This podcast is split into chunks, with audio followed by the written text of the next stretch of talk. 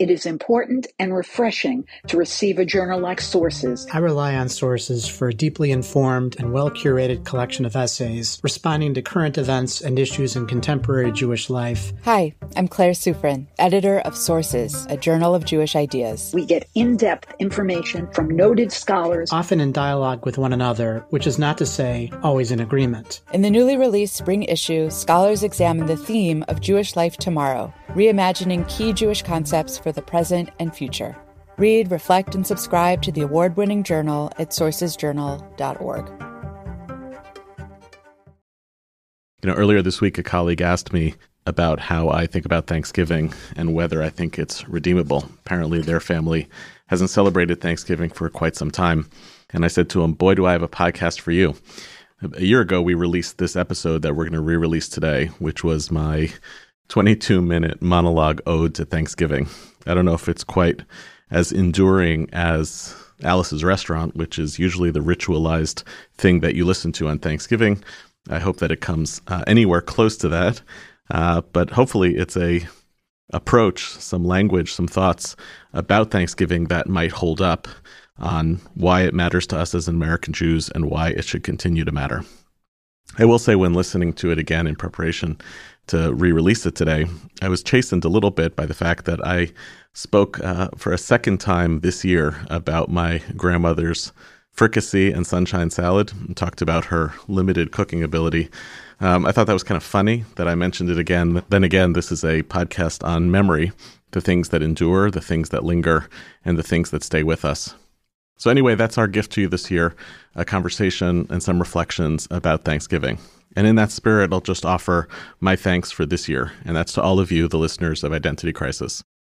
One of the things that's been powerful for me as I've resumed my travels across North America is actually getting a chance to encounter a lot of you and turn these, what you may experience as monologues, actually into dialogues. Thanks for tuning in every week to our show and for helping us in this project of trying to make Jewish conversation about all of our challenges and our opportunities even better, and the Jewish community as a result. Happy Thanksgiving. Thanks for listening, and we'll see you next week. Hi, everyone, and welcome to Identity Crisis, a show about news and ideas from the Shalom Hartman Institute. I'm Yehuda Kurtzer, president of Shalom Hartman Institute North America, and we're recording on Tuesday, November twenty-third, twenty twenty-one. Today's going to be a little bit of a different show. I don't have a guest for you, but I wanted to share some thoughts and some love and some thanks in honor of Thanksgiving, and maybe to give you something that might be playing in the background if you're cooking or you're taking a break, walking away from family to, to enjoy your holiday season. In my house growing up, Thanksgiving was canon. I'm fourth generation American on all sides. All my grandparents were born here. In fact, I actually know very little about my family's European ancestry. I say this not because that's a badge of honor, although being American kind of means being willfully ignorant about other languages and cultures, and maybe even one's own. But mostly, I share that because I know a lot and care about our time here in America. So I grew up on stories of my relatives growing up here in the shadow of the Second World War, stories both from the home front and from away in battle. And in my family, in the religious phenomenology that comes with being an American Jew, Thanksgiving is the high holidays. We always watched the movie Avalon the night before or on Thanksgiving itself. I doubt you've seen it because in retrospect, as I've now discovered watching it with my kids, it's kind of boring. When I was a kid, though, I was a little closer to the generation of American Jews that it imagined coming to America and becoming American. It almost felt like a documentary about my family. We had an almost ritualized reciting at our table about some of the movie's best lines. You know, important holidays have multiple interpretations about why they exist and why they matter to us. So Rosh Hashanah, for instance, is the Jewish New Year, and it's also described as the holiday of memory, and it's also preparation for atonement, and it's probably a few other things too. At different times in Jewish history, or maybe in different times in our own lifetimes, our holidays acquire different meanings, all of which are now gifts to us to have the versions of the holidays we need whenever we need them. Thanksgiving is the same way. It can mean a lot of different things to us, and those interpretations need not be in conflict with one another. You can think of them like thick layers. We peel one layer of meaning back, and there's another one waiting. So the first layer of meaning for me on Thanksgiving is memory. Thanksgiving memory is like Pesach memory. On Pesach, You know, we don't really remember the Exodus from Egypt. We more likely remember and talk about our previous Pesach Seders. We talk about those who are not with us anymore and that time that that funny thing happened.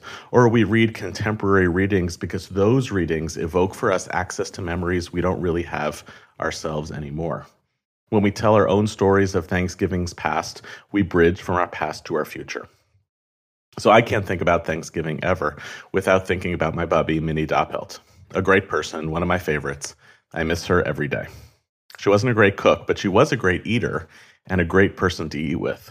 The best thing she made was something called fricassee. Now, fricassee is a real food made by expert people in various cuisines, none of which bears any resemblance to my grandmother's version of fricassee, which basically had three ingredients: matzo balls, meatballs, and chicken necks. Um, what now? But the absolute best thing that she made was her inaptly named sunshine salad, which was, let's just say, not a salad. It's an orange jello with pineapple, mandarin orange, and, wait for it, shredded carrots, all in suspended animation. My mom told me once that one unpopular year, my Bubby made sunshine salad, but instead of using orange jello, she used red jello. Instead of the shredded carrots, she used beets. It's hilarious and terrible. I mean, most of Thanksgiving is pretty great from a food perspective.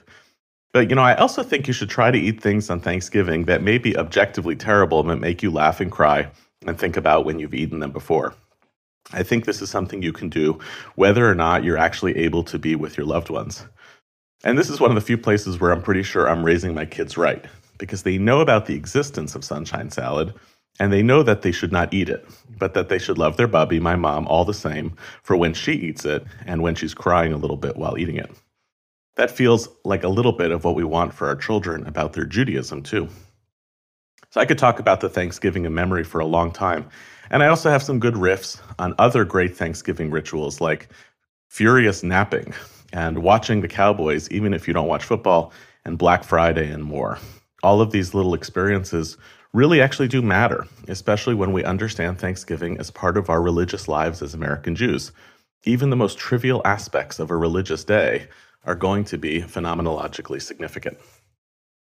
There's a second Thanksgiving, though, a second layer that's also important, and it's an obvious one to kids and adults of all ages, the Thanksgiving of giving thanks. After all, Thanksgiving is a holiday of gratitude, and I think that what we're meant to do is to radiate gratitude. What I mean by that is that it's really hard for many of us to think about how wide our gratitude is meant to reach, or to imagine what it means to be grateful to a country or to society. It's an especially hard thing to do when we are in the midst of tremendous polarization, and I'll have more to say about that later. I think a lot of us have gotten firsthand access through this wretched pandemic to thinking about the networks of interdependency that surround us, maybe more over the past twenty months than ever before. My kids' school, Beit Rabban Day School on the Upper West Side, has been doing for years an Erev Thanksgiving Day parade parade. Did you follow that? The day before the Thanksgiving Day parade, they do their own parade, where they walk around the neighborhood saying thanks to all the people who make life better and possible. The firefighters and police officers, the post office workers, and so forth. This year, the kids knew, when they were choosing their list of who to say thank you to, to also include the people administering vaccines at C V S and the people sitting outside at the Lab Q COVID testing booth. Many of us spent a lot of the early pandemic applauding essential workers, and some of us were forced to really confront the question, who is essential in our society, and finally really considering what a culture of gratitude should look like.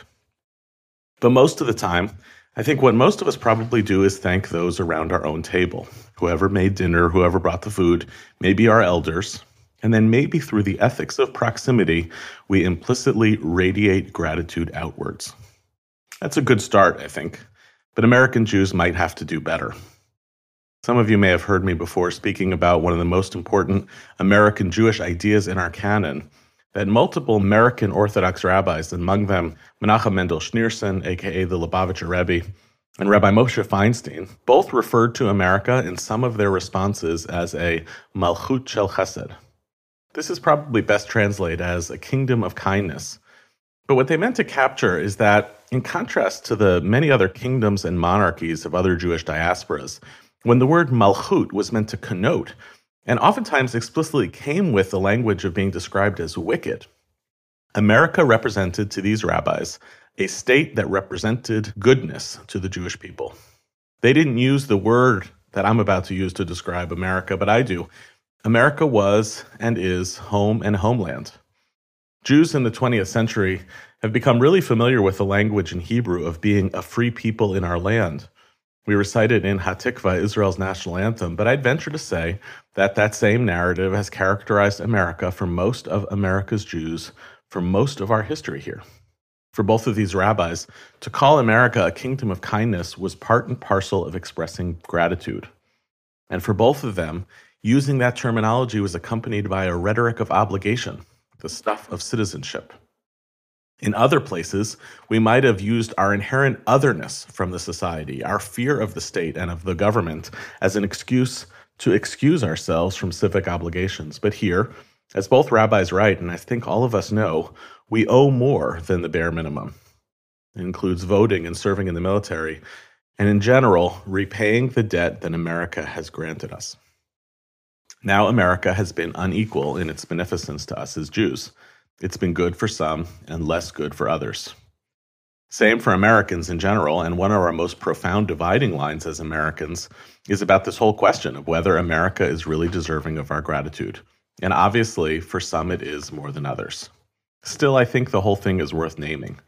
Even for the many of us who have deep, meaningful grievances with America, with the unequal treatment that is granted to some of its children over others, I wonder sometimes whether even the right to hold America accountable is something that we give gratitude to America for. America gives us the situatedness to be angry at it. And hopefully, it also gives us the platforms and frameworks with which to try to improve it. So for some of us, maybe America is a place that we celebrate, to which we offer unfettered gratitude.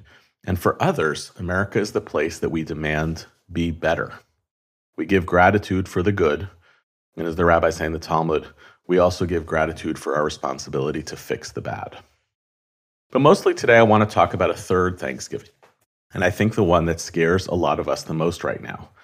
That a holiday that means to commemorate shared table between authentically different people, regardless of how true that story ever was about Thanksgiving origins, well, that feels virtually impossible to a lot of us right now. Or worse, the very effort to try to find common ground and sit at the same table is widely viewed as suspect on both sides of the political aisle, an activity that is seen as complicit in one way or another with villainy. You know, this is one of the reasons I detest partisanship and polarization so much. It is so very boring that on any given issue, you're supposed to figure out right away what side you're on, mostly by looking around at the people you already agree with. And I guarantee you, if you're on Twitter, someone has already gotten to the right opinion on whatever just happened, and then you're supposed to line up with that group of people. Or alternatively, you can also listen for what the wrong people are saying on an issue, and since you already disagree with them on everything, both what they're saying and likely how they're saying it, you could just commit to the opposite. It's so boring, and in the process, all of us are giving up our agency. Our ability to decipher how we feel about the issues before us, the right to form evolving political communities with other unpredictable people, and the blessing of getting to grow and change as people in a rapidly evolving environment. You know, back in two thousand one, right after nine eleven, the American Jewish Committee put together a beautiful packet of readings for the Thanksgiving table. It's a packet that's explicitly modeled on the Passover Seder. It's framed by four big questions, and like the Seder, it features a pedagogy of using dramatic readings as a means of fostering group discussion about memory and values in family and so forth. This was a bold project back in the fall of two thousand one. America, if you'll recall, was still reeling from the trauma of the terror attacks and dividing really quickly about the nature and the reach of America's to-be-expected military response. I love knowing that an American Jewish organization at the time not only invested in Thanksgiving, uh, not just reminding people that we have holidays for respite from our traumas and even from our instinctual responses, but that it also at the time used the template of Torah and the Jewish tradition. These are among the gifts that we as Jews can give to America, methodologies for learning and reading and telling stories that we've been good at for a long time, and maybe that America can benefit from. Have you ever had the experience of watching Christian or Muslim colleagues encounter the methodology of chavruta learning for the first time? Paired learning, when people are meant to build relationships with one another across the text. It's amazing to watch and to be reminded that some of our people's prized and proprietary methodologies, not just ideas, but methodologies, can actually change people's lives and can change how communities operate. Anyway, the A J C guide is still out there on their website. I was looking at it this week and something jumped out at me. In this centrist American Jewish guide to America, and in the story that it tells for Thanksgiving, the A J C starts the clock of its narrative in sixteen nineteen, when the first slave ships traveled to America. You'll recognize that date, of course, and that phrase, the sixteen nineteen Project, because over the course of the past few years, the sixteen nineteen Project has become the linchpin of the very strange American debate about critical race theory. At its core, the sixteen nineteen Project seeks to reposition the story that Americans tell about ourselves, in which chattel slavery is not an outlier piece of the American past to be forgotten since it was abolished, but rather to force Americans to understand slavery as endemic to the American project since its founding, and to see its legacy continuing to course through America's present. I guess the first reason it was striking for me to see this story on the A J C website start in sixteen nineteen is because it's hard for me to imagine that if any centrist American Jewish organization was doing such a project in twenty twenty-one, they'd be able to write the story the same way without being depicted, wrongly in my view, as taking a partisan stance. I'm skeptical, actually, that any of us could engage in any narrative project right now in America without appearing partisan one way or another.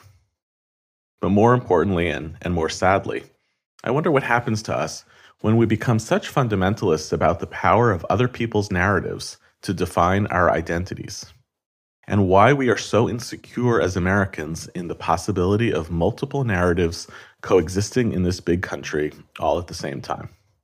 Now, we as Americans are not alone in this respect. Goodness knows our friends in Israel have yet to reconcile the fact that for a significant minority of its citizens, their Israel Independence Day is experienced as catastrophe. But we Americans seem to be the people right now most likely to go to war with one another, not as much because of the substance of our grievances with each other, but more importantly because the stories that we tell seem to make us imagine ourselves completely separate from one another and as enemies to each other. Now, I know that stories are powerful, believe me, but what we are doing to each other right now is nearly catastrophic.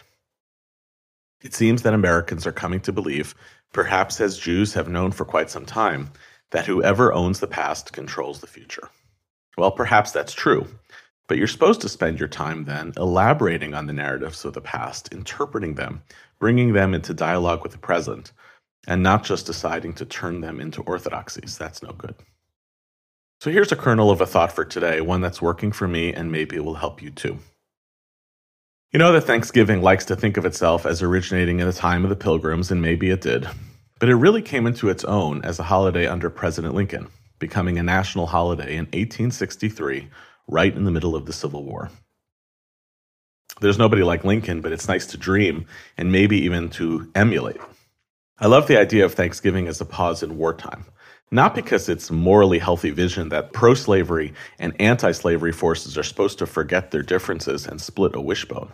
But if anything, because when we remember that Thanksgiving is born in wartime, we get reminded again about the big shared idea that we're actually fighting about.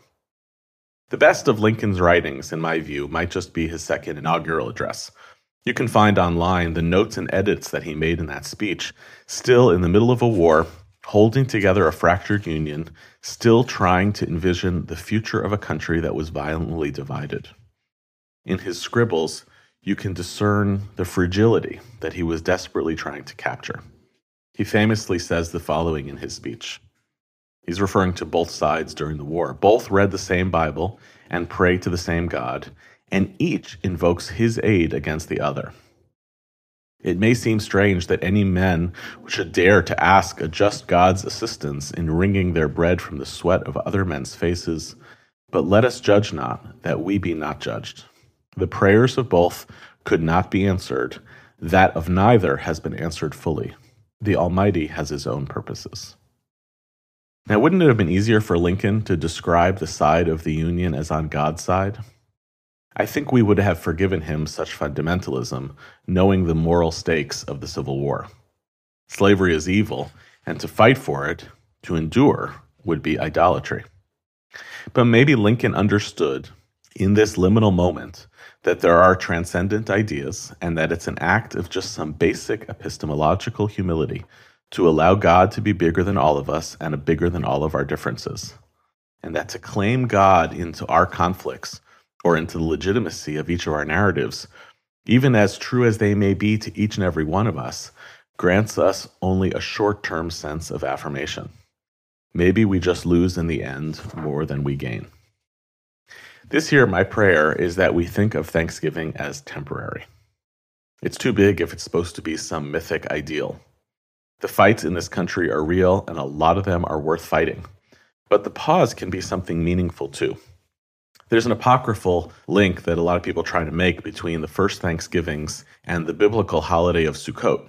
You know, because after all, some of the first colonists certainly knew their Hebrew Bible, and there it is, the best biblical analogy to a fall harvest festival. I kind of think that's a tenuous historical argument, but it's a powerful idea nonetheless. Sukkot is our holiday of impermanence. We don't think we're meant to live out in our booths permanently, so it's a little bit of a glorious idea that for the short time, we try to. Passover, too, is a window into redemption, largely celebrated by Jews throughout history who felt really far removed the other three hundred fifty-three days a year from the glimmer of hope that it offered. So maybe this year on Thanksgiving, we do a little bit of marking of what seems to us permanently good, that's the stuff of thanks, and what seems like it might be temporarily possible. Like the first greetings of our relatives after months apart, before old grievances and annoyances resurface. A little bit of the reminders of what we hold in common before we start arguing politics. Maybe the willingness to see a glimpse into imagined community for America through the prism of the real communities and families that surround us.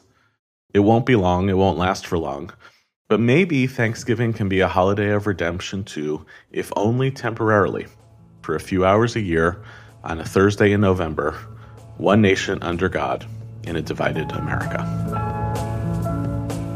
And thanks to all of you for listening to Identity Crisis this week and for all these weeks since we started. And like they do in Thanksgiving football games, I hope you'll indulge some more expansive thank yous and credits this one time a year. To my partner in this project, our producer, David Svikalman, who has envisioned this show and tinkered with it with me throughout the process. To M. Lewis Gordon, who just recently joined the Hartman team and has already dramatically improved our production processes and hopefully, as you've noticed, the audio quality. To my assistants, Miri Miller, who keeps us and our guests on schedule, and to the research assistant, Shalhevet Schwartz, who goes deep into a lot of the issues we're going to talk about each week so that we can get the best possible conversation. To the distribution team of Justice Baird, Dorit Rabani, and Sabra Waxman, who push out Identity Crisis to the world. To So Called for the music. To all of the various sound editors who have contributed to this project. And to the whole Hartman team who are making great Jewish conversation happen in the world from which Identity Crisis takes its cues. Thanks so much for listening. We'll see you next week.